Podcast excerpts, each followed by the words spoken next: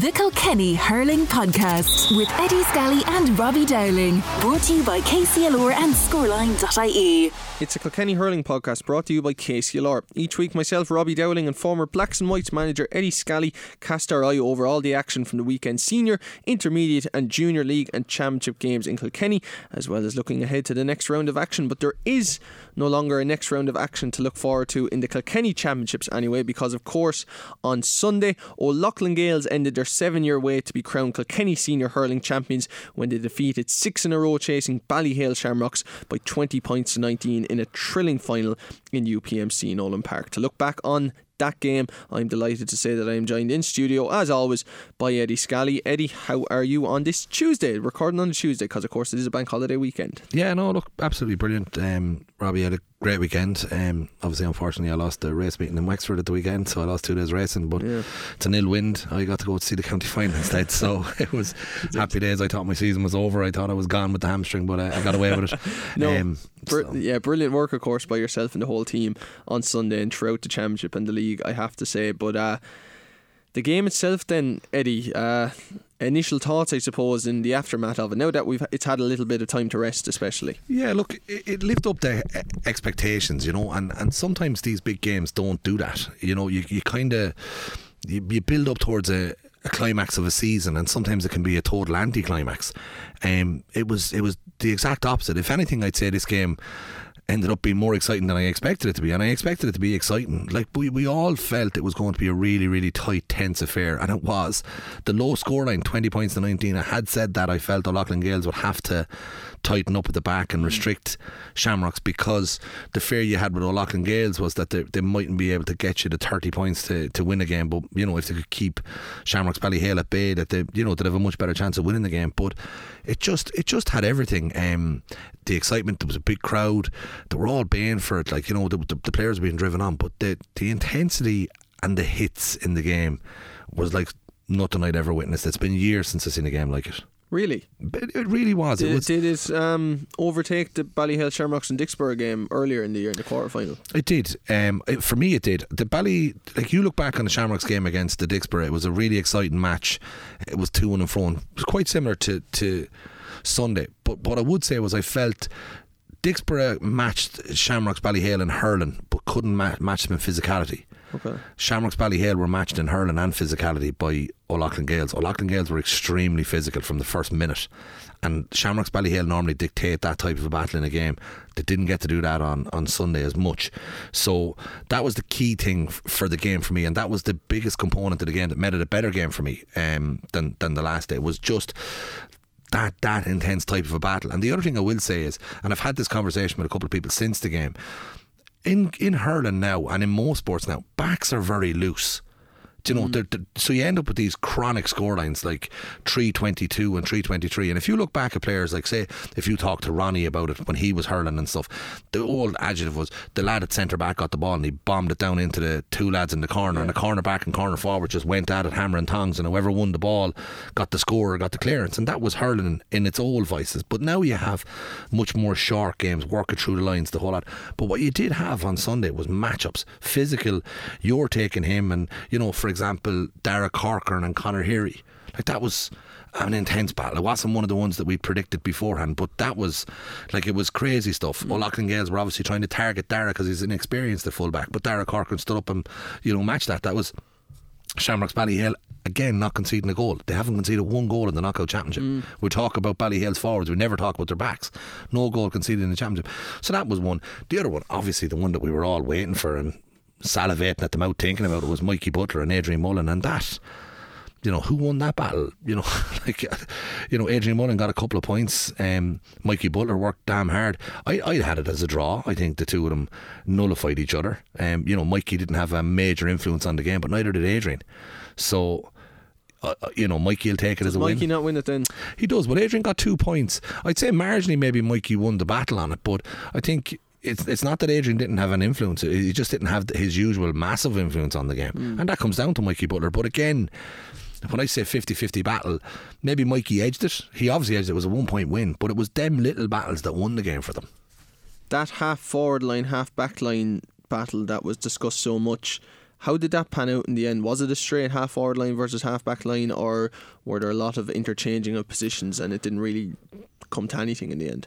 Um, well, no, Mikey Butler man marked Adrian Mullen. That was Yeah. straight out.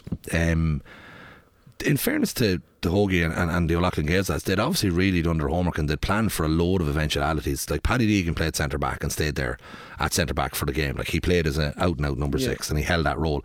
I had wondered if TJ went to midfield, would Paddy drift up with him? But he didn't, and it looked to me a bit like what they'd done with TJ Reid was they'd took it in turns marking. So Paddy Deegan was on him for a little bit. David Fogarty picked him up for a while. Jordan Molloy picked him up for a while. You know, they actually Right, yeah. which I thought was really clever as well because what it didn't allow TJ to, to do was establish the player he's on and, and, and, and work him out and, and then do what he normally does and take him to the cleaners. Yeah. He was only getting comfortable on somebody and next thing somebody else was on him. And I thought that was, I presume it was by design. It wasn't coincidental that these lads kept switching and that was the, the obvious one there. Um, on the other side then, Eoin Cody, Jordan Molloy, you know, did spend a lot of time kind of in around that area Yeah. too. It was, it was kind of a hard one to follow because Ballyhale played with two men inside in the full forward line as we expected. Um, Kennedy came out and played in midfield, but he actually played as an out and out midfielder. Liam Barron moved into the half forward line, if you get me, and was on David Fogarty's side. But it was so it was so interesting all around the field. Like you'd look at something and you get a handle on something that's happening over on the left hand side of the field, and next thing you look over to the right, and when you look back again, there could be five position switches. There's no positions in hurling anymore. There literally isn't. Yeah, no, it's a, it's a fair point. Uh, look, we'll go into further detail on, on the game as the podcast uh, goes on, but I was just thinking as you were speaking there, Eddie. I think since 2018, the Shamrocks have lost two knockout games, and I'm, I'm I stand to be corrected, but I, I think I have it right here. The 2022 All Ireland final to Ballygunner, Harry Ruddle scored a goal with literally the last puck of the ball. And obviously on Sunday, Paddy Deegan, more or less, it wasn't the exact last play, but the la- near enough the last uh, point anyway, and the last puck of the ball, Paddy Deegan gets a score, and they lose both games by a point. Did O'Loughlin's, in a very different approach, mirror image what Ballygunner did to the Shamrocks last year in terms of sticking in it right till the death, and then when the opportunity comes, however big or small that opportunity is, taking it and grasping it with both hands.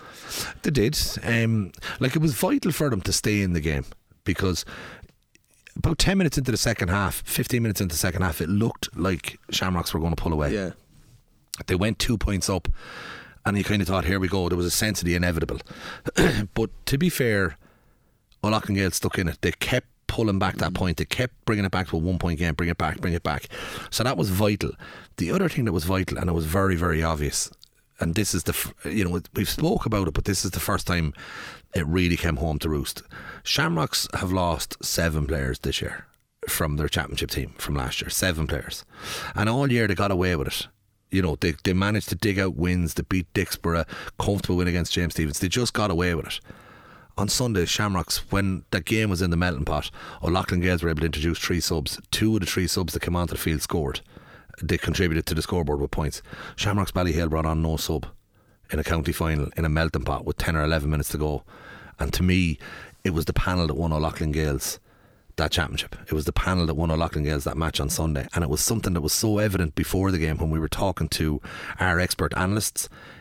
Every one of our expert analysts predicted O'Loughlin Gaels to win it by a one score game. Did incredibly. And every one of them said it was their bench that was going to do it for them. And that's how it turned out. And it's And easy there, to there say were it. four of you. I know. I know on, on live on air, it was said that was three, but you obviously predicted O'Loughlin's to win as well. So it was yourself, Mark Dowling, Eddie Doyle, and um, Brian, Brian Dowling. Dowling. of course. O'Loughlin And Taggy as well. And so five of you all thought O'Loughlin's would win.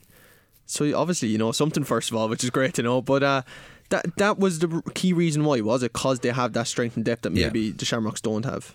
Well, this is it, you know. Like it, it was the strength and depth. It was that they had that, you know, it's freshness coming off the bench. Shamrocks have always had that. They've always had, and I'm not knocking the Shamrocks bench, but obviously Pat Hoban and his management team felt the players on the field were more likely to get it and dig it out. Was it? They would argue, though. I think it was last year's either Leinster final or All Ireland semi final. I don't think they brought on anybody. Yeah, it can happen in games. It did, you know. they- Like I mean, in fairness, it can happen in games that you don't need to. Yeah. Like it was, a, it was a different kind of a, it was a different kind of a game. You know, it was a game where I felt if you had a sub that was a, a, scoring forward that might be able to come in and get a hand on the ball, you know, there was space was opening up near the end of the game, and and, and it wasn't being exploited. Colin Fennelly got two really good points near the end of the game. Mm. Um, you know, not to be outdone. Like in fairness to him, you know, he's just he's just a, a machine, and he just keeps going. He's just so honest.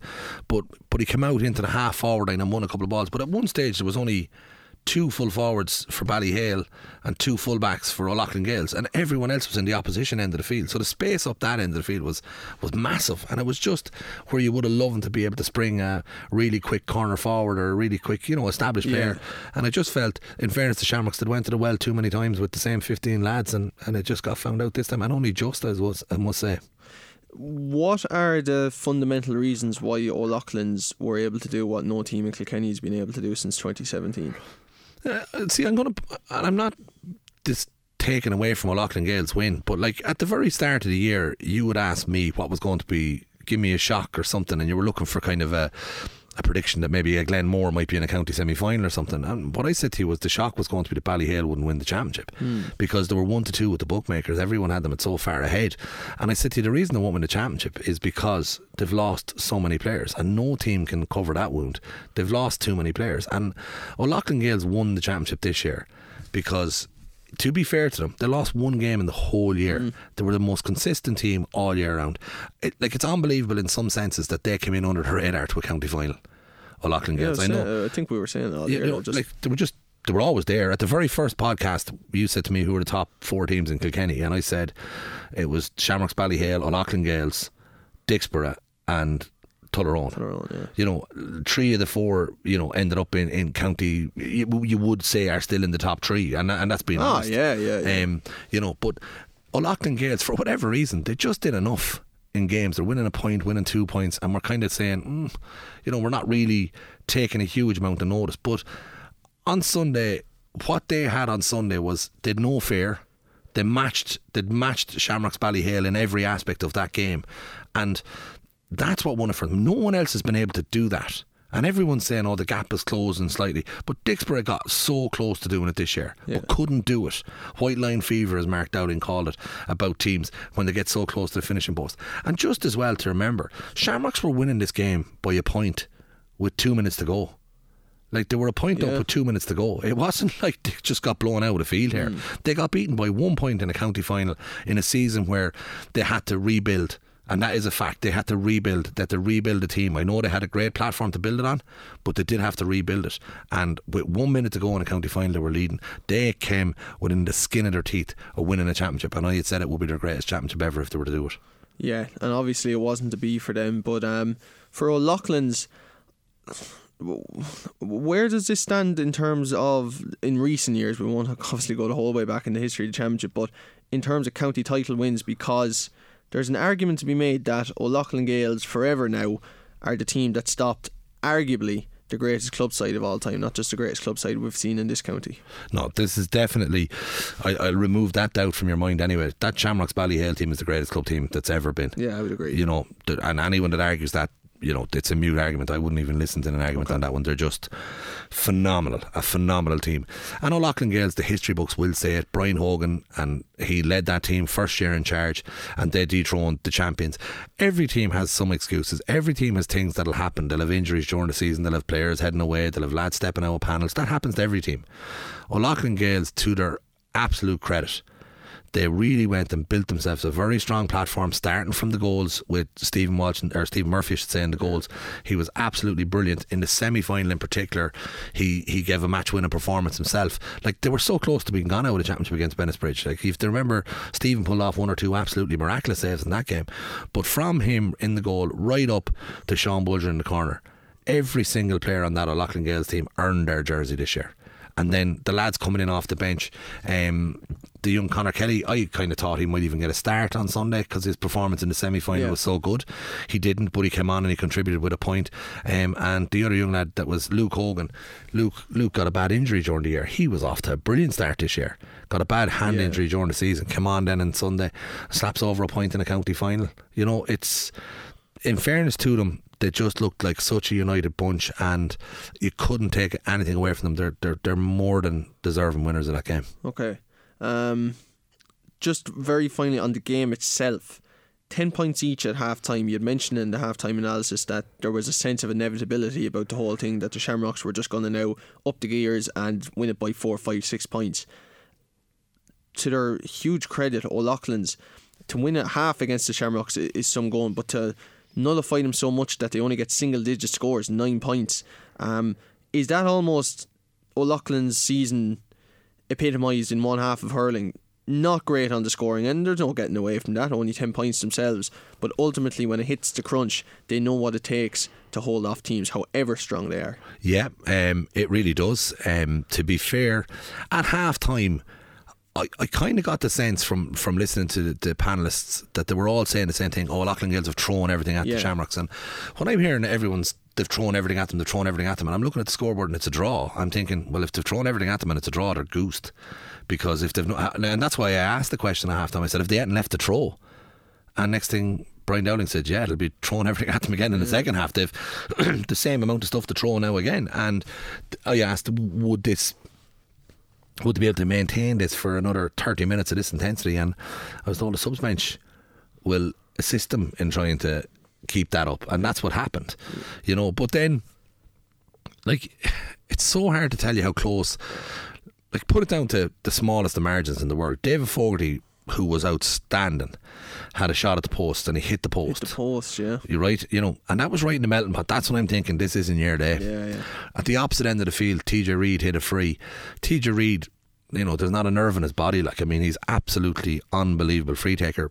By his own ability, you'd be kind of like I know the lads. I could see everybody marking it down as a score. TJ pulled it to the right of the white. You know, it wouldn't happen. I'd say if he was out in Nolan Park for the next four days hitting frees from that spot, he wouldn't miss. Yeah. And it does happen. I mean, strange things happens in games, oh, yeah. but they're just two. When David missed his, I thought this isn't going to be the day for O'Loughlin Gaels. But when TJ hit that wide, I was like, oh, "Jeez, there's a, there's hope." You know, there really is hope. And then the slightest and the smallest cause. But O'Loughlin Gaels, whenever Ballyhale went ahead, O'Loughlin Gaels fought and fought and fought and come back. Do you get me? So yeah. they never they were never three points down. What, what sorry, uh, you're making a great point. What did they do? They fought. Yeah, fought. Fought, fought. fought. it's, not, it's not funny. Sorry. You thought it was funny, did you? did you? Did you fight? They fight it. yeah, yeah. Sorry, Eddie. Sorry. no, no. They, continue on. They, continue on. Sorry. They kept, you know, they, they, they, they, what, what, what way do I pronounce that word? Fought, I would have thought. Fought. But maybe I'm. I could be 100 percent Fought. Wrong. I think it's the same thing. Taught, fought. It's not taught. It's taught. Do you know what I mean? Irrespective, our, our, listeners will decide. I think the the, the, the point that I'm yes. trying to make is that they, they stayed with them. And what yeah. happened in so many times before, teams would actually drop their heads. And I don't mean drop their heads and give up. I mean drop their heads and start thinking, here we go. Yeah. And in fairness to O'Loughlin Gaels, they didn't allow that. There was one thing that, that did happen in the game. And I asked the question, was it panic? It clearly isn't going to be panic. Shamrocks Ballyhale aren't going to panic in mm. a match. But towards the very end of the game, when Shamrocks Ballyhale were a point up, O'Loughlin Gaels had a sideline ball, and every player on the Shamrocks team was inside their own 60. Every single player had dropped right back. Wow. There was no one up in the forwards at all. Shamrocks won the ball. I don't know what player it was, but he turned and he buried it down the field. He just handed the possession straight back to O'Loughlin Gaels. Yeah. And O'Loughlin Gaels, now, I was doing my note at this stage. O'Loughlin Gaels caught the ball, and what did they do? Only bomb it back down on top of the Shamrocks. And I'm like, yeah. hold on a second, lads. Can someone take a breath here and look around? Fatigue at that point. Um, yeah. But both teams were tired, around their feet. Um, but Shamrocks had retreated right back. And when I asked the panel afterwards, was it fear or was it panic? And they said, no, no, that was looking at the scoreboard and seeing that you're winning by a point and you're going into injury time and saying, right, let's see it out. And that's what they were trying to do was see out the game. That's not the Shamrock style. They tend to not see out games. They tend to go for the juggler.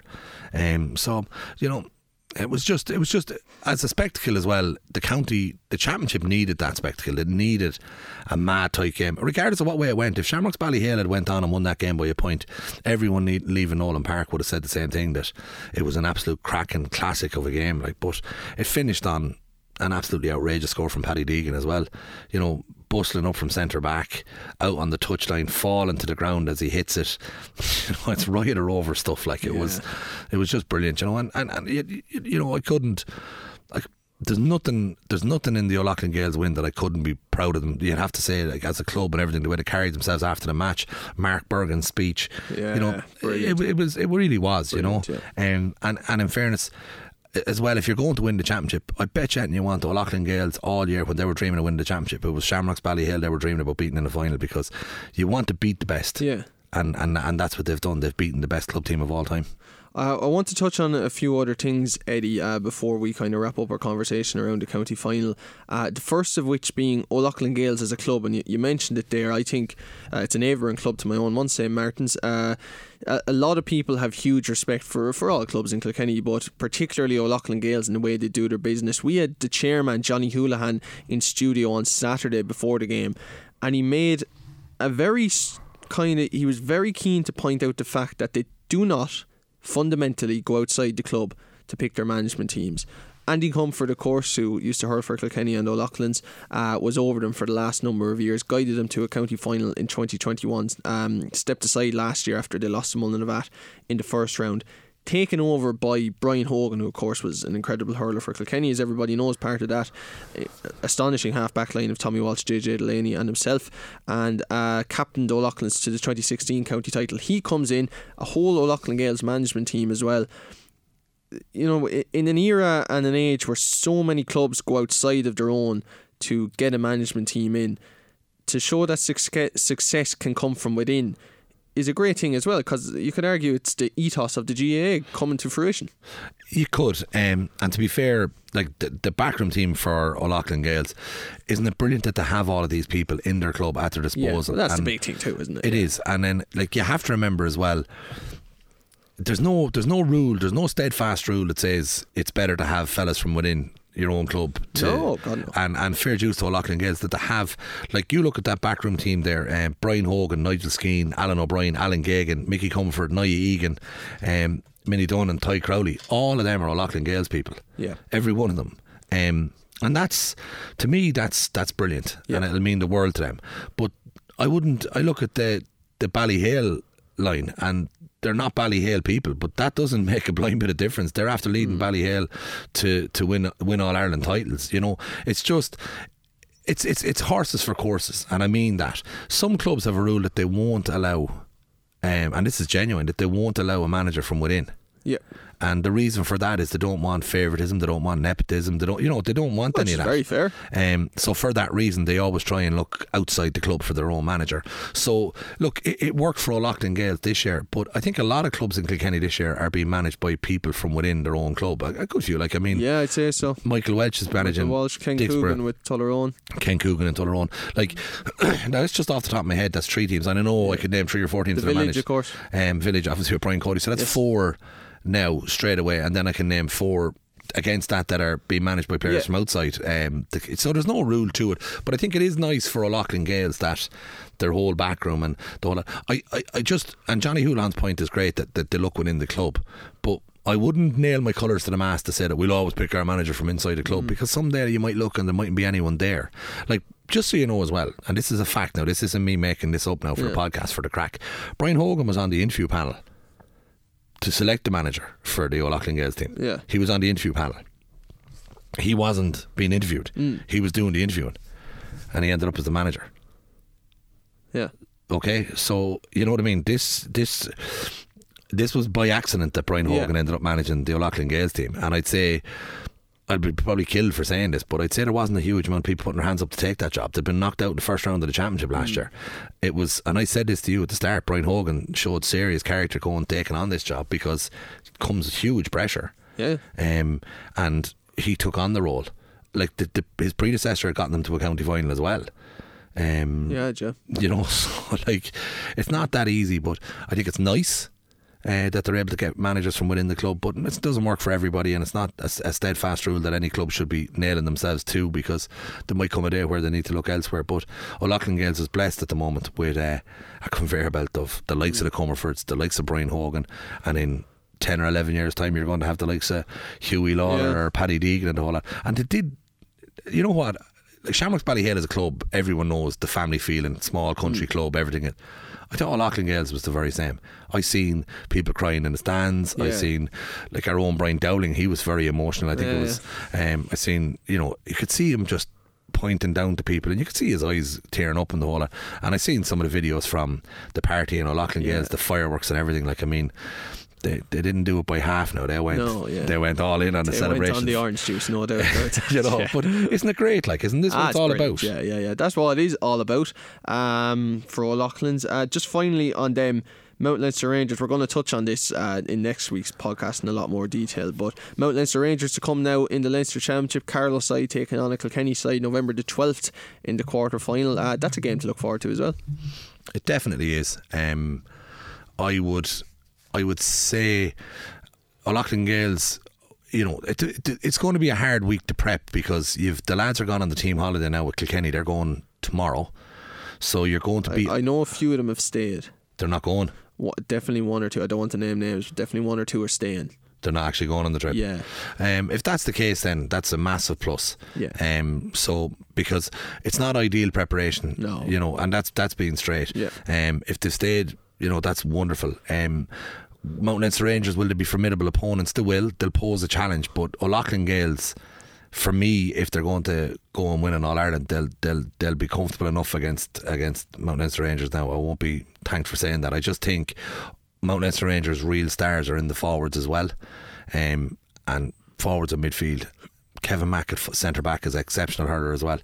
Um, but what'll happen is O'Loughlin Gaels, their backs will come to the fore again, and I just don't know if if Mount Leinster Rangers are going to have a half forward line that's capable of holding that that O'Loughlin Gaels half back line, keeping them quiet. That's where the big battle is going to be because I know the likes of Chris Nolan, who's exceptional up there, he's going to end up on Huw Lawlor, and it's it's just a point that I want to make to you, Yeah. just on Huw Lawlor. I was chatting to one of the lads the other day, and I said, "How good is Huw Lawlor?" And he said, "I'll tell you how good Huw Lawlor is." He said, "When you're playing against the O'Loughlin Gaels, you have to decide which of your forwards you're happy enough not to touch the ball, because whichever one you put in on Huw Lawlor, that's what's going to be happening." Yeah.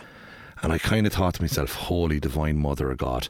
And this wasn't a fella now that was talking Yeah. through his butt and a big proud O'Loughlin Gaels man. This is a fella that has nothing to do with O'Loughlin Gaels. He's a brilliant manager in his own right, but he said straight out, when you're playing O'Loughlin Gaels, you need to select which forward you're happy enough not to touch the ball. Because when you put him in there, he said, Huw Lawlor has you everywhere. Physically, up in the air, on the ground, in front, behind, whatever way you want to be taken, you're getting it off Huw Lawlor. And to me, that's some statement. Yeah. He's like a blend of the modern day fullback and an old fashioned fullback.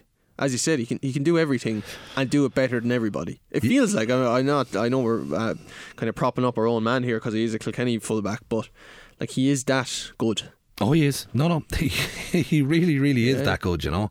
Um, look, and he's surrounded by great players as well. Tony Forrest and Mikey Butler, they're all around Ah, him. yeah, you know, well, yeah. But the simple fact of the matter is, Huw Lawlor, whether you play him full back, centre back, or wherever you want him there, he'll go in and he will absolutely torture some poor soul for 64 minutes or 65 minutes, and there'll be no let up.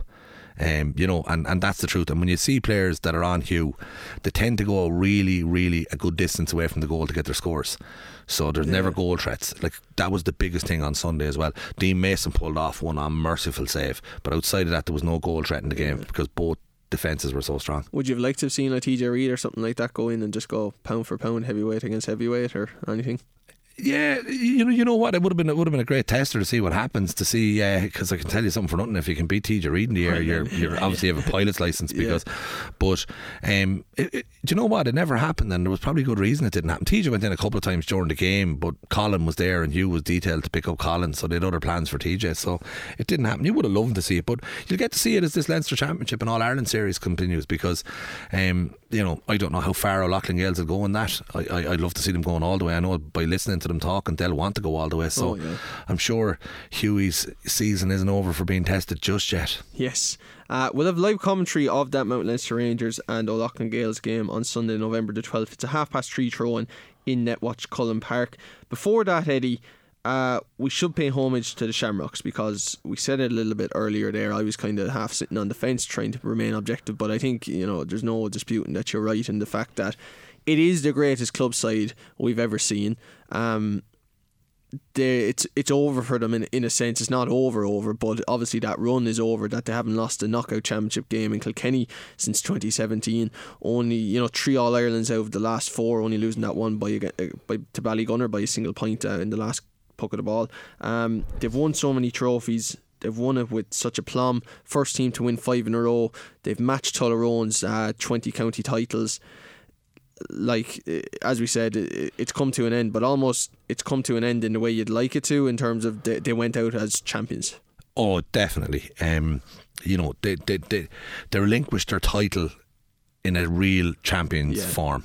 You know, they, they they went out, they died on their swords. Like I hate, and I've said this to you before, all these bullshit cliches, oh, heroes and Yeah, yeah. this, you know, No, that's yeah, nonsense, yeah. It is, but these Ballyhale lads, the Shamrocks, the people of Ballyhale, They're heroes. they couldn't be more proud of them. They are. They are. I, I can tell you now when when when lads say about legends, like TJ Reid is a legend of the game. He Ah, is, yeah. This is you know Yeah, yeah. again yesterday talking with some of the lads and greatest hurler of all time, most certainly. You know, like we were on about other great hurlers and brilliant hurlers. TJ Reid was going for his twelfth senior county title at the weekend. His twelfth. You know, he is like he's just so good. But then you have players like Adrian Mullen, Eoin Cody, Colin Fennelly, Richie Reid, Dara Corcoran, Killian Corcoran. You can name them all. Like these lads, they literally got carried off that field in their shields. That's a fact. Yeah. They did. And the other thing as well is I have to say, good friend in Ballyhale sent me a text the next day and he said, We were missing such a bundle of players this year that we lost a county final by one point to O'Loughlin Gaels tells me you'd want to start borrowing money to back us next year because the boys are coming home. and, and I can tell you what, Ballyhale will be favourites to win the championship next year. And if these lads all come home, we're in for some season Yeah. because I'm telling you now, Shamrocks Ballyhale were probably just a couple of bodies short of getting it, getting it over the line. They really were just Probably one realistically, was it? Um, You know, if a Brian Cody or a Joey Cody, he's there. Eh, But it's it's it's an, it's another make up the option. difference? yeah. Yeah. it could. You know, they just they just were a little bit. They were just a little bit tight on the panel, and I'm not going over hard on their panel either. Uh, they were just a little bit tight on the panel, a little bit tight on the ground. I seen one or two subs that I know could make a difference, and both of them had strappings on their knees. So I'd say there was a few knocks there as well that we weren't Yeah. being told about.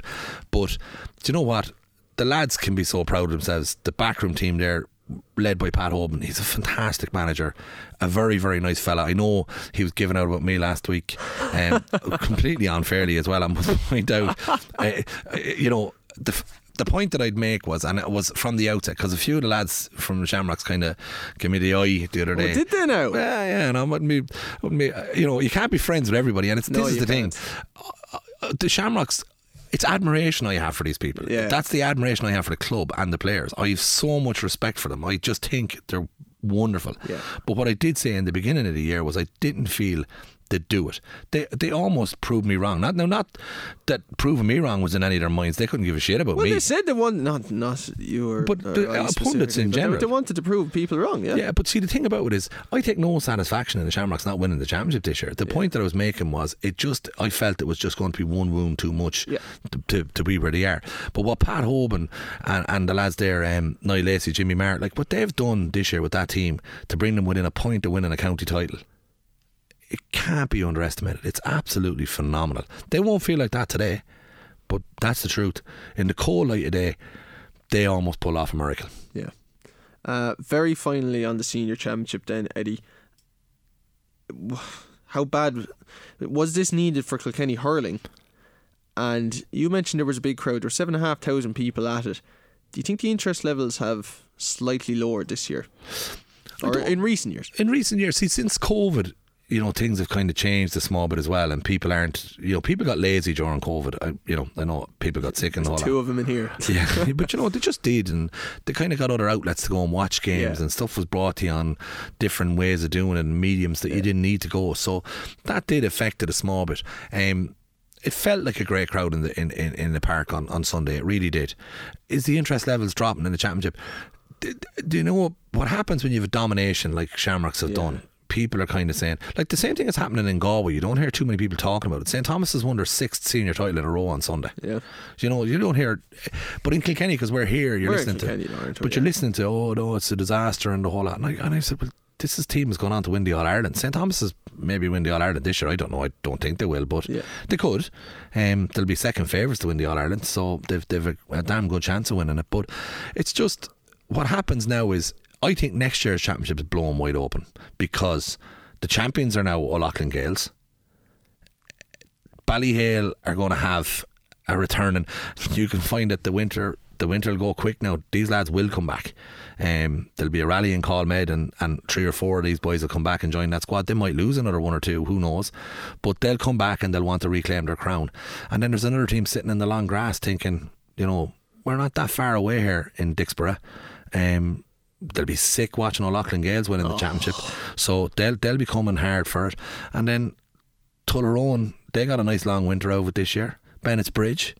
Thomastown coming up. I'm telling you, if Village. Inter- the village beating in a county semi final this year, like the interest levels may have been starting to tire because of the domination from the Shamrocks.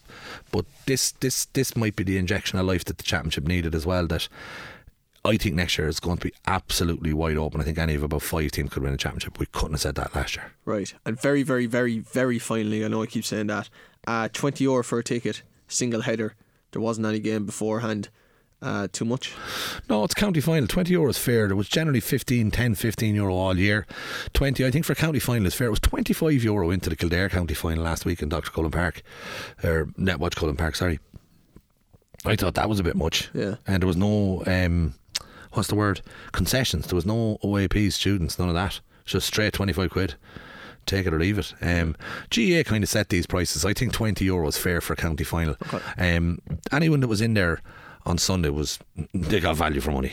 And Oh, they, were, yeah. they were within a lick of pain to get an extra time as well. I kind of raged and it didn't go to extra time. So was. I. I was hoping it kind of would, to be honest. I- you know, and I just, I just, I just, I, I just thought it would have been brilliant. To be like, see, when you're not, when you're not involved, and it doesn't matter, you know, you hear all these lads saying, "Oh, penalties, what a horrible way to finish." Yeah, well, if you're Yeah, a neutral, dude. I'm happy enough with this. Grand for us, wasn't it? this is it, you know. I'm Kicking that can down the road. Woo, let's go.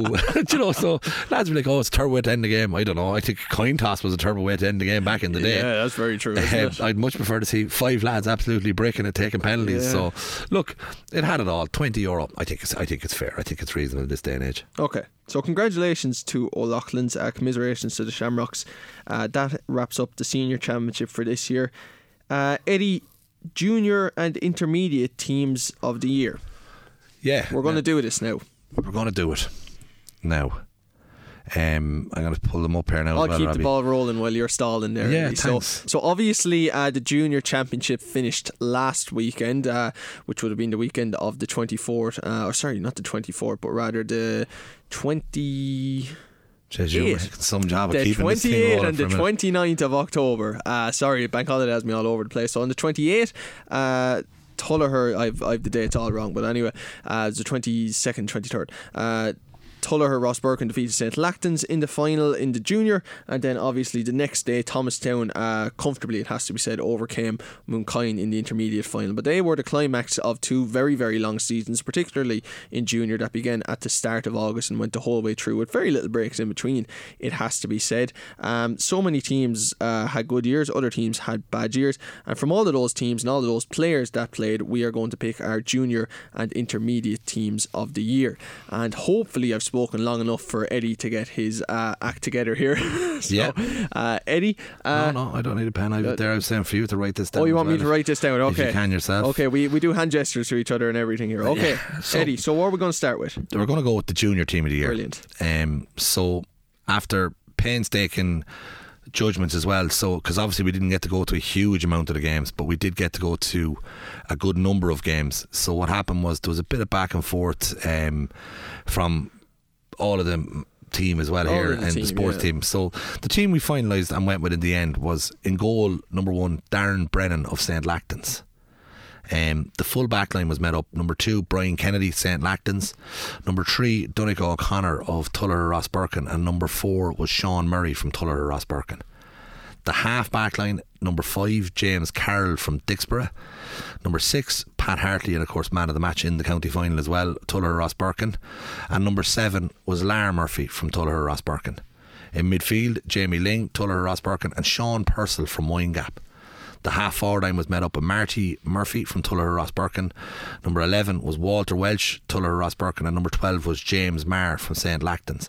And then the full forward line we went with was Shane Donnelly of St. Lachtain's, Emmett Landy of Windgap, and Keane O'Donoghue of Tullogher Rosbercon. Now, obviously, we know before anyone texts in or gives out that Emmett Landy plays in the half forward line, but Emmett Landy, one million percent, had to be in the team of the year for his performances this year with Windgap. Um, it was kind of a toss up whether we play him full forward or centre forward, so we swapped him and Wally, put him full forward and Wally at centre forward. So that is the starting 15 for our junior team of the year, Robbie. Okay, go one more time then, Eddie, straight through. So Darren Brennan, St. Lachtain's, Brian Kennedy, St. Lachtain's, Donegal O'Connor, Tullogher Rosbercon, Sean Murray, Tullogher Rosbercon, James Carroll of Dicksboro, Pat Hartley, Tullogher Rosbercon, Lara Murphy, Tullogher Rosbercon, Jamie Ling, Tullogher Rosbercon, Sean Purcell, Windgap, Marty Murphy, Tullogher Rosbercon, Walter Welch, Tullogher, James Marr, St. Lachtain's, Shane Donnelly, St. Lachtain's, Emmett Landy, Windgap, and Keane O'Donoghue from Tullogher Rosbercon. And I will say there's lots of players that are very unlucky there. You couldn't put everybody in either. Um, but Connor Hennessy is the one that's the obvious one for me for Tullogher Rosbercon that's quite unlucky and an obvious omission. But there was a lot of players there had big seasons as well. But congratulations to the 15 that have been selected by our panel panel here. Yeah, huge congratulations. And of course, as Eddie said, it is a panel effort. So we've had a, a, hell of a team here at KCLR throughout the league and championship. The likes of Aidan Fogarty, uh, yourself, Eddie, Eddie Doyle, uh, Brian Dowling, Mark Dowling, Adrian Rowan, and Oisin Langan, Brendan Hennessy. Uh, so many people. Apologies if I left them out. David Burns, Anya Farrell, Martin Quilty, all of these people. We do say thanks to them uh, for their work and thanks to them for, of course, picking this team. That's the junior team of the year. Then you've gone through it, I think, two or three times at this stage, Eddie. So we'll move on to the intermediate side of things. Intermediate team of the year, again, well done to everybody that's in it, and of course, there's a lot of unlucky omissions as well. But team of the year, number one in the goal is Dermot Galway of Thomastown. The full backline was made up of Ben Tallis from Lisdowney, Jay Burke from Thomastown, and Ned Kerwin from Thomastown.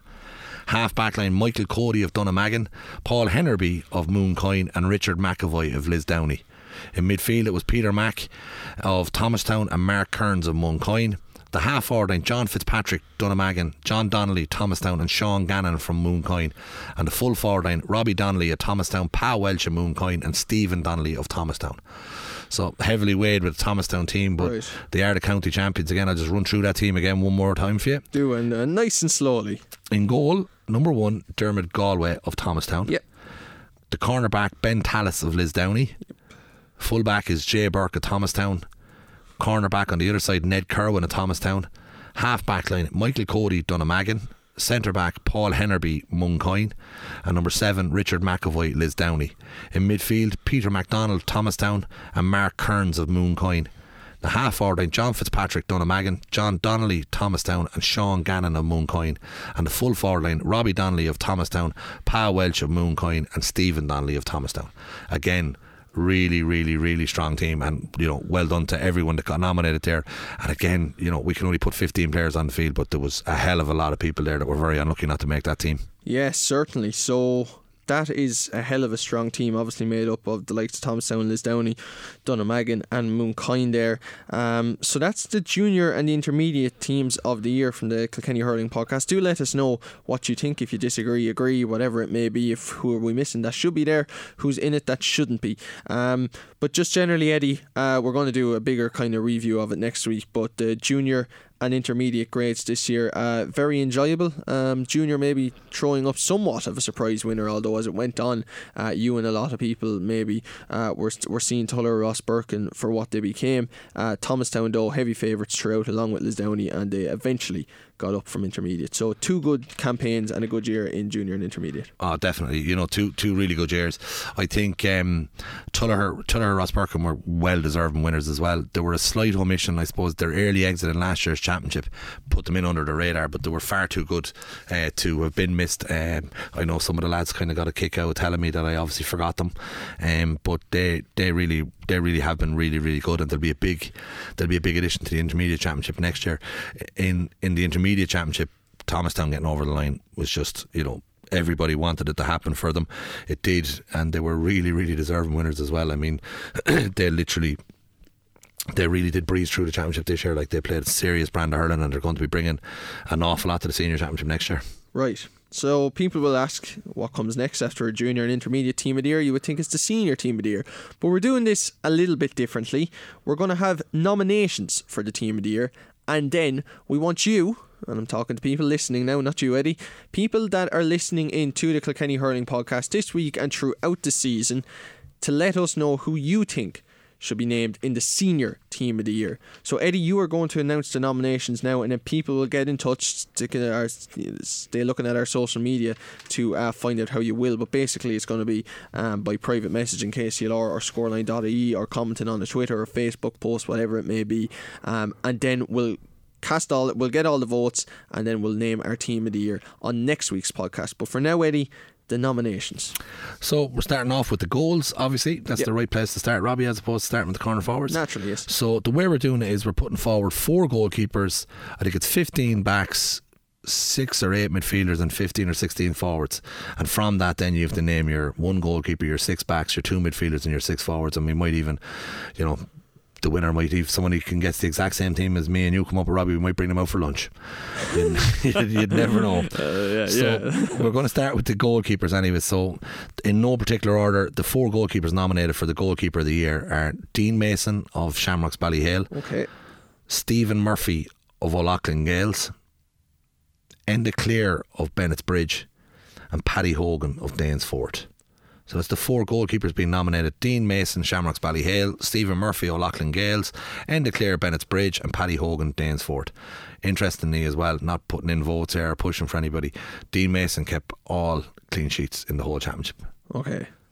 Interesting, isn't it? It is interesting, yeah. Um, so then we move out into the backs. Again, this time we've 15 backs in, in this area here. Uh, I have to cut down because there was about five changes on that as we went through it There last were a night. fair few, yeah. Um, so I don't want to give the wrong team of backs. Yeah, So it's all done very professionally in a WhatsApp group chat, we should say. as is all of these things. Yes. So the backs that we've went with then. So Huw Lawlor, O'Loughlin Gaels. Yep. Mikey Butler, O'Loughlin Gaels. Paddy Deegan, O'Loughlin Gaels. Jordan Molloy, O'Loughlin Gaels. David Fogarty, O'Loughlin Gaels. Dara Corcoran from the Shamrocks Ballyhale. Enda Morrissey from Bennett's Bridge. Killian Corcoran from the Shamrocks Ballyhale, Shane Murphy from Glenmore, Tom Kenny from Dicksboro, Timmy Clifford from Dicksboro, Richie Reid, Shamrocks Ballyhale, Paddy Mullen, Shamrocks Ballyhale, Evan Shefflin, Shamrocks Ballyhale, Tom Dunphy, Graigue-Ballycallan, Owen Murphy, Glenmore, Tommy Walsh, Tullaroan, and David Blanchfield of Bennett's Bridge. So I'll give you them 15 again. And as Robbie said, these will all go up on our Twitter or on our Facebook pages and you'll get them there and you'll be able to have your own votes. So Huw Lawlor, Mikey Butler, Paddy Deegan, Jordan Molloy, David Fogarty, Dara Corcoran, Enda Morrissey, Killian Corcoran, Shane Murphy, Tom Kenny, Timmy Clifford, Richie Reid, Paddy Mullen, Evan Shefflin, Tom Dunphy, Owen Murphy, Tommy Walsh, and David Blanchfield. So you're going to have to reduce that down to your six for the team of the year. So that's your six backs that you're going to have to pick out of them groups then. So then on to the midfielders. Um, so there's six. I have six in the midfield here. Um, Robbie, there was six nominations for midfield. Yeah. Um, so the nominations for midfield are as follows: It is Kevin Blanchfield of Bennett's Bridge, uh, Jack Nolan of O'Loughlin Gaels, Killian Hackett of Dicksboro, Martin O'Connell of Clara, Billy Ryan of Graigue-Ballycallan, and Connor Fogarty of Comer. Were the six midfielders nominated? Is that right? Yeah. I, I sorry, I didn't realise that Connor Fogarty was in there. But yeah, they're the six midfielders. Okay, I'll give them again. Kevin Yeah. Blanchfield, Jack Nolan from O'Loughlin Gaels, Killian Hackett from Dicksboro, Martin O'Connell from Clara, Billy Ryan, Graigue-Ballycallan, and Connor Fogarty from Castlecomer. So that's the six midfield nominations. Okay. Everyone happy there? Yeah, well deserved, all six. And then we go on to the forwards. And in the forwards area here, we've actually 16 forwards nominated. Um, so, yeah, we've 16 forwards nominated here, and they are as follows. Number one, Adrian Mullen, Shamrocks Ballyhale. Two, TJ Reid, Shamrocks Ballyhale. Three, Eoin Cody, Shamrocks Ballyhale. Four, Colin Fennelly, Shamrocks Ballyhale. Mark Bergin from O'Loughlin Gaels. Owen Wall from O'Loughlin Gaels. Sean Morrissey from Bennett's Bridge. Liam Blanchfield from Bennett's Bridge. Owen Keneally from Shamrocks Ballyhale. Tommy Ronan from Graigue-Ballycallan. Alan Murphy from Glenmore. Luke Scanlon from the Village. Connor Heary from O'Loughlin Gaels, Andy Gaffney from the Borough, Mossy Keown from Tullaroan, and Oisin Knox from Mullinavat. Fair. Um, 16 forwards. Yeah, and that what happened there was it was actually there was twenty forwards, and then we brought it back to sixteen.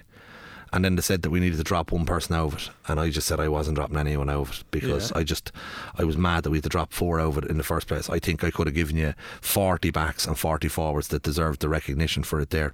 Um, anyone that was at any of the games for any of these teams this year will tell you that these players all had exceptional seasons. Yeah. Um, you know, and it's not that's not us playing nicey nicey now. That's that's genuine. This is this is is is how it is. Um, you know, we tried to be as fair as we could. We didn't go down the route of trying to have X amount of quotas hitting. For No, there It was, no quotas or anything like that. No. Just to let people know. It was if you're deserving of it, you were on the short list. This if you weren't, you weren't. Exactly, and, and and in some cases, people might look and say there's a lot of O'Loughlin Gaels players or there's a lot of Shamrocks Ballyhale players, but they've played in more matches, Yeah. so we've we've had more opportunities to see them. Um, so you know, it's it's it's it's it's interesting. The only other one that we'll be putting out to the public vote as well is the Player of the Year. Player of the year. Yeah. So we'll get straight on to this then. Yeah, so look, this is a massive one um, because it's the first time we've ever done it. Um, and I would say there was probably three or four other players that are really, really unlucky not to be in this. Yeah, and I this mean is that. very hard now. Um, you know, I, I can tell you two players for me or three players for me that I think could have been in there and that aren't. Jordan Molloy has had an absolutely monumental season has. for O'Loughlin Gaels. He's a very obvious omission here for the player of the year for me. Huw Lawlor at full back was absolutely outstanding all year for O'Loughlin Gaels. And Adrian Mullen for Shamrocks Ballyhale has just been on a different level. Um, and he's an obvious omission as well. But we've only we said we were nominating it to three, and the public will vote from there. And I'm happy as well if somebody wants to text in and say you you dopes, you never thought of this fella or that fella. But the three players that by fair vote got the the biggest shout out of it were Paddy Deegan of O'Loughlin Gaels. TJ Reid, Shamrocks Ballyhale, and David Fogarty of O'Loughlin Gaels. So they're the three players vying for the Player of the Year. Right. And that is, I think, people can disagree or whatever, but I think that's a very, very fair shortlist. Oh, it is. Uh, You know, Yeah. no, it genuinely is, and, and this is what I'm saying to you. Opinions are like arseholes. We all have them. Yeah. So I mean, there's there's I could make an argument for another six or seven lads to get into the. Yeah. But we haven't plucked anybody out thin air, I suppose. That's the most important thing. Um, and there has been some outstanding performances this year, but like when you put it down as well, you have to remember we've done the team of the week every week, Yeah. and that's heavily weighed in here. We've had man of the matches at nearly all the games that we've covered. We've covered forty-eight odd matches this year. Yeah. Do you know, which is Just as live commentaries, you've had yeah, reporters that's and all the exactly. others. So people forget that it's not that it's not that we're flicking coins here and No, plucking out no. here. I'd say I've been at you know 15, 16 senior championship matches Oh, yeah. this year myself. I mean, and I can tell you now, and I can tell you the performances that pushed them to the different levels. But TJ Reid's performances this year in the championship have been absolutely nothing short of miraculous. Like he's got man of the match in two or three championship games this year. But he's the best forward in Kilkenny still. Yeah, he is. He is, and he, you know him or Adrian Mullen. You know, like Yeah, I mean, that's fair. Um, and then Eoin Cody, who's not in the Player of the Year award, but Eoin Cody's been exceptional as well. But then you have that half back line of um, O'Loughlin Gaels. We nearly had to change the name of the podcast to the O'Loughlin Gaels half back line because we just spent the whole year talking about how good they are. Yeah. Uh, and and in fairness to them, they haven't let us down. Uh, but that half back line, like I asked the other day, how old is David Fogarty? How old do you think David Fogarty is? Uh, 21. Yeah, that's the lads were saying to me. He's twenty one or twenty Is he 21? Yeah. 21 or 22, and then Jordan Molloy said it's the same age as Mikey Butler. Um, They'd be around my age, yeah. yeah, so 24, is that right? 23 or 4, yeah. So, like, like David, David Fogarty, we're naming him in our shortlist as the hurler of the year in Kilkenny. Yeah. What? What? And to be fair, and I know this is going to sound, but it, like the forwards naturally stand out more than the back. So he's a 21 year old back that's been named on the shortlist for hurler of the year. We've two backs. I know, which is incredible too. Yeah, Yeah, and uh, but then it comes back down to you know it was the platform for winning them a championship, and, and that's how it is, um, and it goes that way as well. But then you've other players as well. Dara Corcoran, he got moved from the half back line into full back for Shamrocks Ballyhale, conceded no goal in the whole championship. You know, like there's been some outstanding performances this year. We've been so lucky to to be able to see and hear so many of these games. So look, the three players that we've shortlisted it down to Paddy Deegan, David Fogarty, TJ Reid. You tell us who's going to be the hurler of the year. Yes, that's exactly it. So there will be a social media post up on the KCLR and Scoreline.ie Twitter and Facebook pages. Uh, all you have to do is look at the post, follow the instructions, and then cast your vote. And we really do want as many votes as possible because I think, to be fair, uh, we've had some really loyal listeners this year and we'd like to give a little bit back. So get your votes in and uh, do tell us who you think should be on the team of the year and who should be the player of the year from the Kilkenny Senior Hurling Championship. Uh, we're about to wrap up this podcast, but as always, we end on a general topic of discussion. Um, this week, Eddie, Peter Buck, Peter Buck, Peter Burke was the county final referee on Sunday. I think um, most neutrals and most people, yourself and myself included, think he did a really good job. Um, certainly wasn't too whistle happy, but unfortunately, as always seems to be the case, uh, history repeats itself as we know in every walk of life. Um, there have been a number of incidents with refs over the last year or so, uh, particularly in that one with Tullamore not too long ago when a referee was shoved to the ground. Um, what do you think the GA can do to help the current situation with refs, not just in terms of making them feel more safe and secure and to allow them to enjoy their job like hurlers and managers and everybody in sports enjoy their job uh, when it comes to hurling, but also to harness a culture where young people can go into officiating. Okay, so right, you've you've given me a ton of uh, questions Yes. in one question there. So what we start with is first and foremost Peter Burke's performance on Sunday in a county final. The scoreline finished as 20 points to 19. In a one point game, and I can tell you this as a manager and I can tell you this as a former player and footballer and the whole lot, when you lose a game by a point, you overanalyze every decision that's made in the game and you will find the decision that cost you the game in your own head. But if you win the game by a point, you don't look back on them decisions. But if you did look back on the decisions, there's decisions there because it's such a tight game. But what I will say to Peter Burke and to his credit, and he should be very proud of himself on this one. And I, I- you know, referees aren't popular, so it's as simple as that. But Peter Burke went into one of the most physical games I've ever seen, as in off the ball, on the ball, everything. It just was. It was fireworks out there.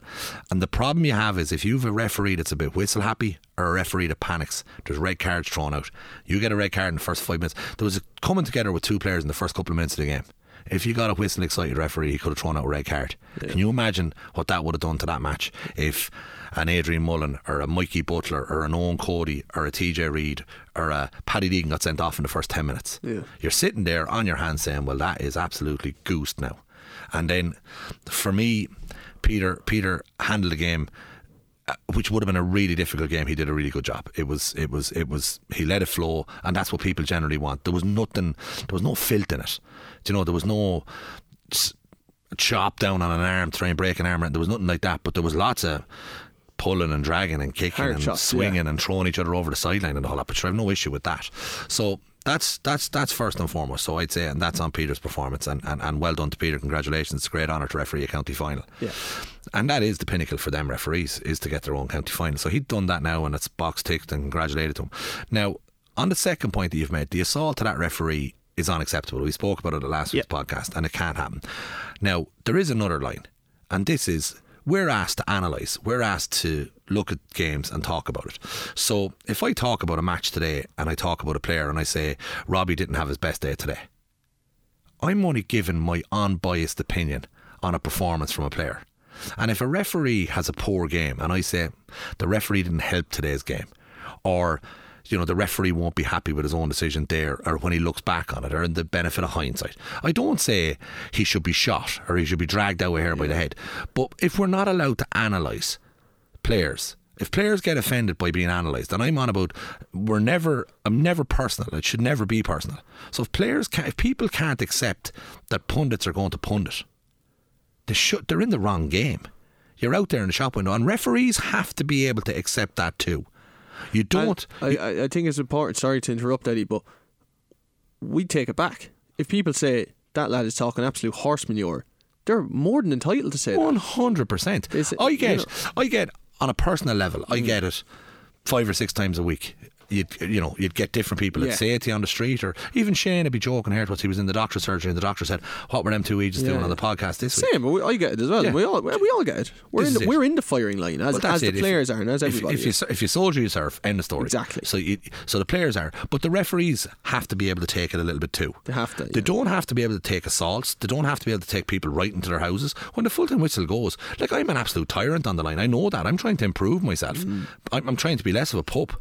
Um, my parents would be disgusted if they seen my behaviour. They didn't bring me up to be behaving like that. But when the whistle blows, the minute the referee blows the full time whistle, I've had games where my eyes would be popping out of my head at the end of the match, thinking, "What is this referee doing to me?" The minute the full time whistle goes, I walk out onto the field and shake hands and say, "Thanks a million, ref. You've done your job. I wasn't happy with your job, but you've done your job. You know, you you, you might look at me and think I, I I've done my job, but you might be happy with it. But you have to be able to take it." And I think what's happened a little bit as well is there's overstatements being made by, by referees about they can't take a little bit of a, a criticism. You- You're not allowed to criticise the referee at all. That to me isn't acceptable either. Now, what I will say to you is, you're on about the GA losing referees or how do we get more referees in. I'm going to tell you something now. A very good friend of mine is one of the best referees in the country, and he's after just disappearing off the face of the earth, refereeing. Just not refereeing anymore. He hasn't went on to Twitter and announced his retirement from uh, refereeing and caused any ructions or anything. He's just stopped going. I rang him the other day and I said to him, What's the story like? Are you, are you packed it in or what? No. He said, I haven't been given any games. Just stop giving me games. For, for no reason. And I can assure you, this guy is a well decorated and a very good referee. Yeah, yeah. Just not getting games. So the abuse is one thing that's stopping them doing it. But the other thing is, you know, they're not getting enough games. Referees will tell you you're going to lose more referees because there are not enough games for them than for the abuse. There's more referees stepping away from the game because they're not getting games than there is stepping away from the game because they're getting abuse. Do you think so? I, I can absolutely guarantee it. They're just like you have to take it this weekend. This week in Kilkenny, you had three county finals: a junior county final, intermediate, and senior. It is a massive honour to referee any of them. Only three referees get to do that. Are you with me? Yeah. So, um, from memory, I think Ray Byrne refereed the intermediate final. I can't remember who recall who refereed the junior final, and that's No, I don't slight- I can't remember um, who was on it. I, I can't remember because I was in Budapest. I was listening to it on the radio. Yeah. Um, but you know that's a massive honour. So only three referees get that honour. County semi-finals, there's there's you know there's two there, and they try to share the love around as well. But I think it's something that has to be reviewed, um, and, and and and maybe as well. I don't know if there's a point structure or something to it that your performances are rewarded. You know what I mean? That the, the best referees they they ensure that they get the best games. Julian O'Dwyer was the junior referee. And he was the fourth official on Sunday for the senior final. yeah. Um, Conor Everard was the referee for the county final last year. He was the linesman on Sunday. Okay. Um, I think Connor refereed the, the county final last year. I'm pretty sure he did. But do, do you know what I mean? I think if you speak to the referees, if you speak to most referees, most referees can take it, and I know they can because I've, I've I've given it, and. You know, you take someone like David Hughes. Like he met me in a car park in Thomastown a couple of weeks back. He was after refereeing the Ballyhale Bennettsbridge game. He'd done a really good job on the game. Yeah. And I was in the car with my kids, and I rolled the window down and I roar out the window at him. I says, uh, ah, come on, ref, you know, do it right or whatever after the game. And he bursted out laughing. He came over to the car. He said, geez, I thought we were finished with you, you fecker, you Yeah. didn't say it like that. And then he was laughing and joking. But sure, like David would have listened, pays no heed to me for 62 minutes of a game. Match is over, you go over and you can chat to him. And I've often went over to David Hughes and I've asked him, you done this during the game or you done that during the game? And he'd explain to you why. But if you go and talk to some of our most senior referees and ask them, are they getting enough games? Is there a fair share of the games being divvied out? The answer you'll get will shock you. Okay, that's really. I think a lot of people wouldn't know that. Could, could you expand a little bit more? Like, because we talk about maybe people not being able to get the games because there's so many games on at the one time, and if games are on at the one time, you need more refs. You would have thought naturally, but why do you think they're not getting games? And how damaging is that to the refereeing profession? I suppose, even though it isn't a profession. But it's it, but like like for your own for your own mind and your own fitness levels and everything else, you need to be going at the top level. So imagine training every week with Shamrocks Ballyhale or training every week with O'Loughlin Gaels and never getting a game. Um, it's very hard to keep you motivated and keep you going along. But what's happening is, I think there's a lot of referees, and the county board tries to give everybody a game or two. It's a bit like you, and, and, and, and I put, put it back to you this way, Robbie. Yeah. You're managing the sports team here, and you have no genuinely, Yeah. but you have ten or eleven analysts. You do, yeah. And next thing, Shamrocks Ballyhale play O'Loughlin Gaels. Everybody wants to do it. But you can only have one commentator and one analyst. And in fairness to you, you brought in the pitch side stuff, which was great. But true and true, there's four or five people not going to be doing it. Next week, in two weeks' time, Shamrocks Ballyhale will play Mount Leinster Rangers. Brendan will be commentating on the game, and there'll be one analyst on the sideline with him. You've ten analysts. Nine are going to be disappointed. Do you know? And I, I, I don't mean it like that. It's not that Yeah. simplistic. But same with the referees. So there's there's six championship matches on at a weekend. There's only six referees getting the game. And everybody wants the referee the big game. Yeah. The referee, your club referee, I don't know who your own club referee, Emerald's club referee is Peter Burke. Um, you know, the the O'Loughlin Gaels referee, I can't think of his name now as well. But every club has their own ref. So Shamrocks Ballyhale's ref, John Kennedy, he couldn't He referee the county yeah, final. finished, He can't. He couldn't referee the county final yesterday because Shamrocks Ballyhale were in it. Like or the last six years. uh, no, this is Yeah, it. You know, yeah. so he's not getting any senior county finals because of Shamrocks Ballyhale Yeah. are in them, um, and likewise, you know, but but then you know you keep soldiering on. You you know, hopefully get to intermediate games and whatnot. You know, you'd probably live in the in the, in the background. Imagine being him saying.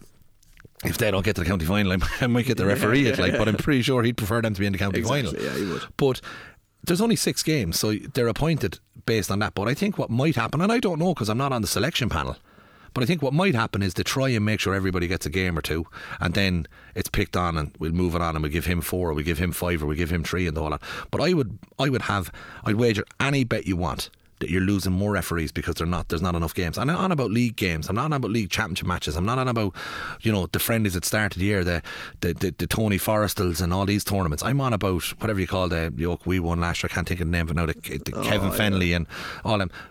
I'm not on about them games. Yeah. I'm on about Shamrocks Ballyhale versus James Stephens in a county semi final, or you know they're the games the referees are training all year Yeah, to get. yeah. And I, I honestly feel those referees are stepping away from the game because they're not getting awarded them games. Just to touch on something that you brought up there a little bit earlier, you said maybe that I don't I don't know exactly what you said now, but something around are they being picked based on performance? Because uh, I suppose to use the comparison you made with kind of how we pick teams here on KCLR, uh, I would obviously pick the commentary team, but always in my mind I pick it for the benefit of the listeners. However cliche that might sound, but it's the truth because uh, obviously they pay my wages. Um, should referees be picked to the benefit of both teams, and do you think that's happening enough? I don't know.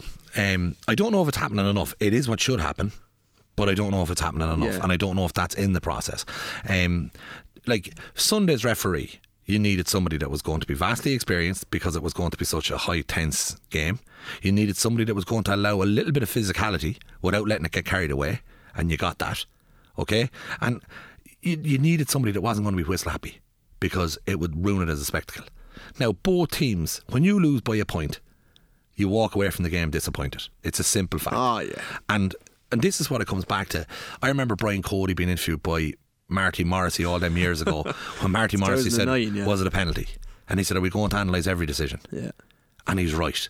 Now, at the time, I remember thinking, you know, just just tell him it was and move on. Yeah. You know, or tell him the Premier League one. Oh, I didn't get to see it.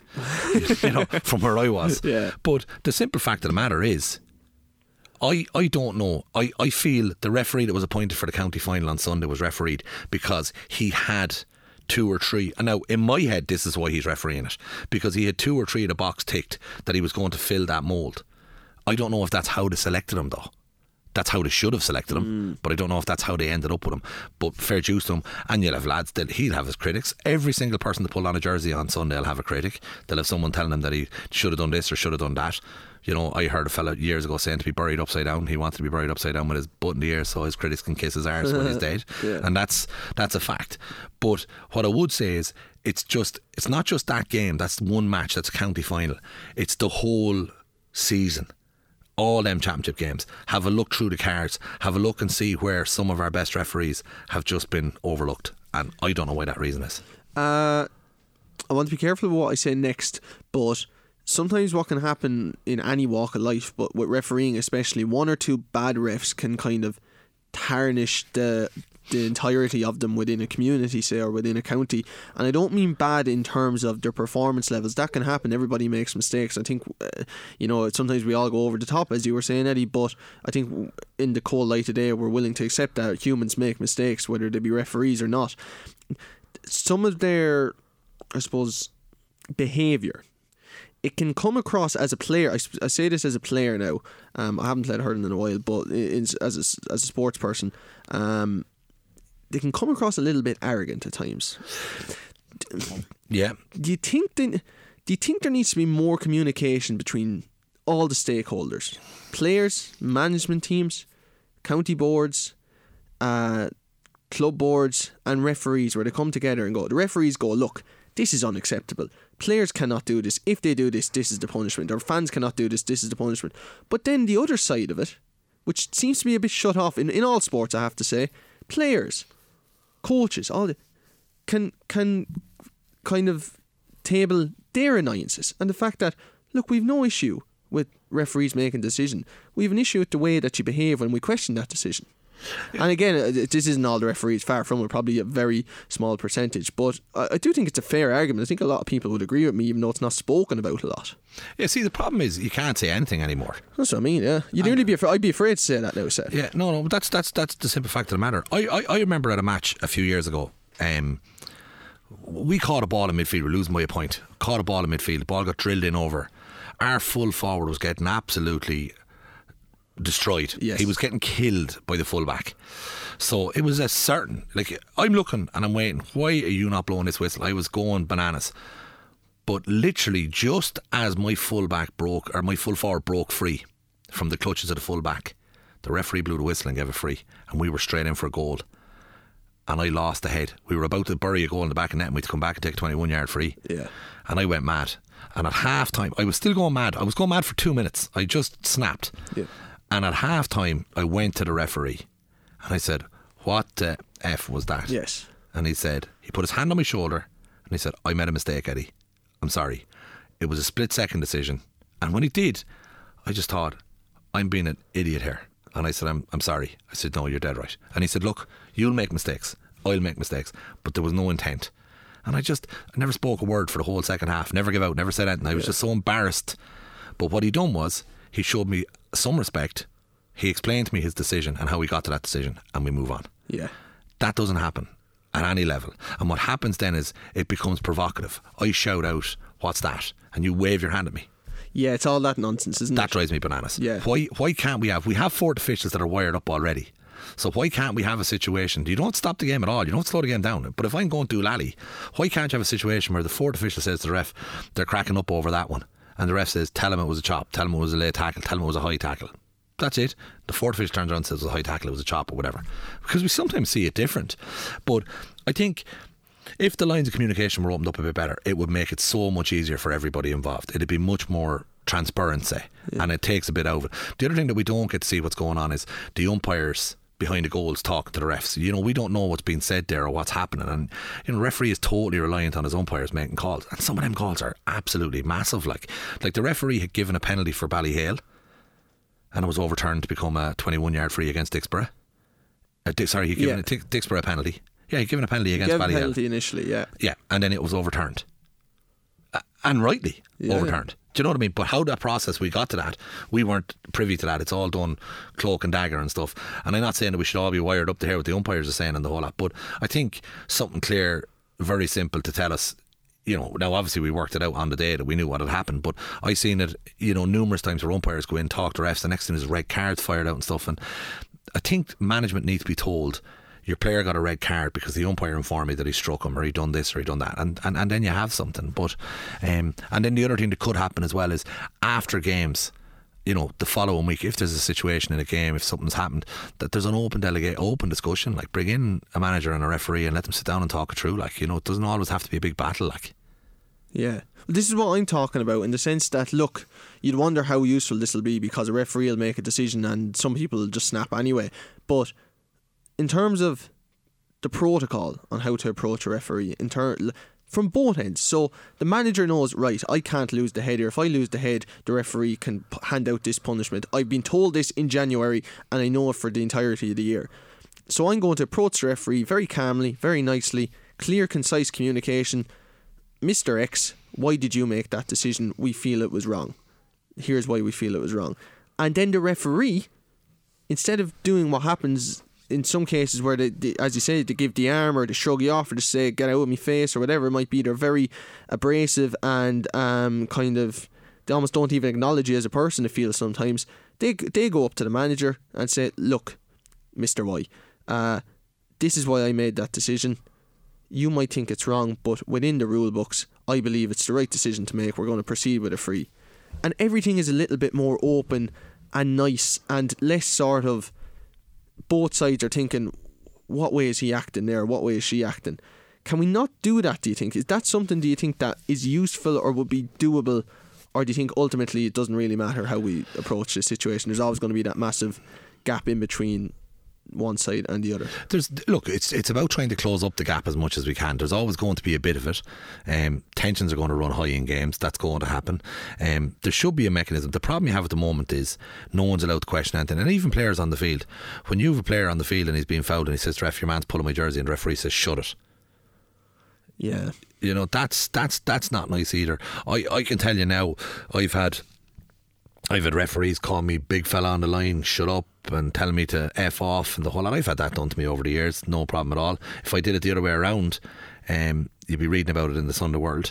Um, so I think, look, the refs get a hard time, and they do get a very hard time. But I definitely think that there should be some form of a mechanism in place that we're all a little bit more open to discuss. I think that you know that we can have chats during the game without going mad. And I'm not. I don't want a rugby situation where he's coming over and you have a Nigel Owens and it's all about him or that Barnes fella. No, you know, I couldn't. That's sick of me now. But what I would like is is just a little bit more transparency on the day. Decisions. There, there should be a mechanism or a manner to con- communicate. Yeah. You're not going to always have fourth officials and stuff. You'll have them at county finals. You won't have them at round one of the league or whatever. You know. So look, the refs have a thankless job. They have it really, really hard. We know that. Um, so do the players. You know, the, the, the O'Loughlin Gaels players have a great situation at the moment where they're out celebrating winning the championship. The Shamrocks Ballyhale lads have the exact opposite of that one. Um, but they all put in equal efforts and they all try their best. And I know the referees all try their best as well. But back to the point I was making is we're losing more referees at the moment because they're not getting games than we are because of abuse and all that. Because it's it's not that bad. You're on about two, three, four cases, which one case is too many. There should be no Yeah. tolerance of it at all. Uh, anything off the game, as in, uh, on a match day, there's a certain amount of stuff you're going to get that that, that goes into territory. yeah, it was crossing the line. But there's a line there, and I Yeah. think anyone crossing it shouldn't be tolerated. You know, but it's it's it's an interesting scenario we find ourselves in. Certainly is. Uh, we'll end on a high note, Eddie. Uh, final word on O'Loughlin's. A lot to look forward to, but to look back on an incredible year for the club. This is it. Um, they've won Leinster titles in the past. They need to try and go and get one further.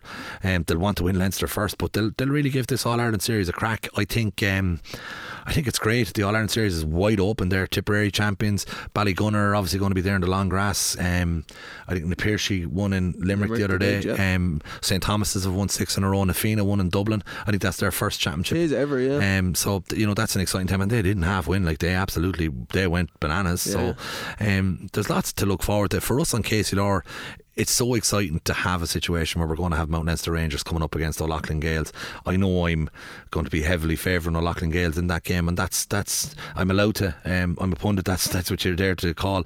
But I actually think O'Loughlin Gaels could have a could have a massive rattle in this year's All Ireland series if if they really go for it. And I hope they do because I just think it'd be brilliant um, for them to do it. But you know it's about winners and, and fair dues to them. They've dethroned the, the greatest club team of all time and let them enjoy the celebrations. Yes, exactly it. Uh, congratulations to O'Loughlin Gaels. They are the 2023 Kilkenny Senior Hurling Champions.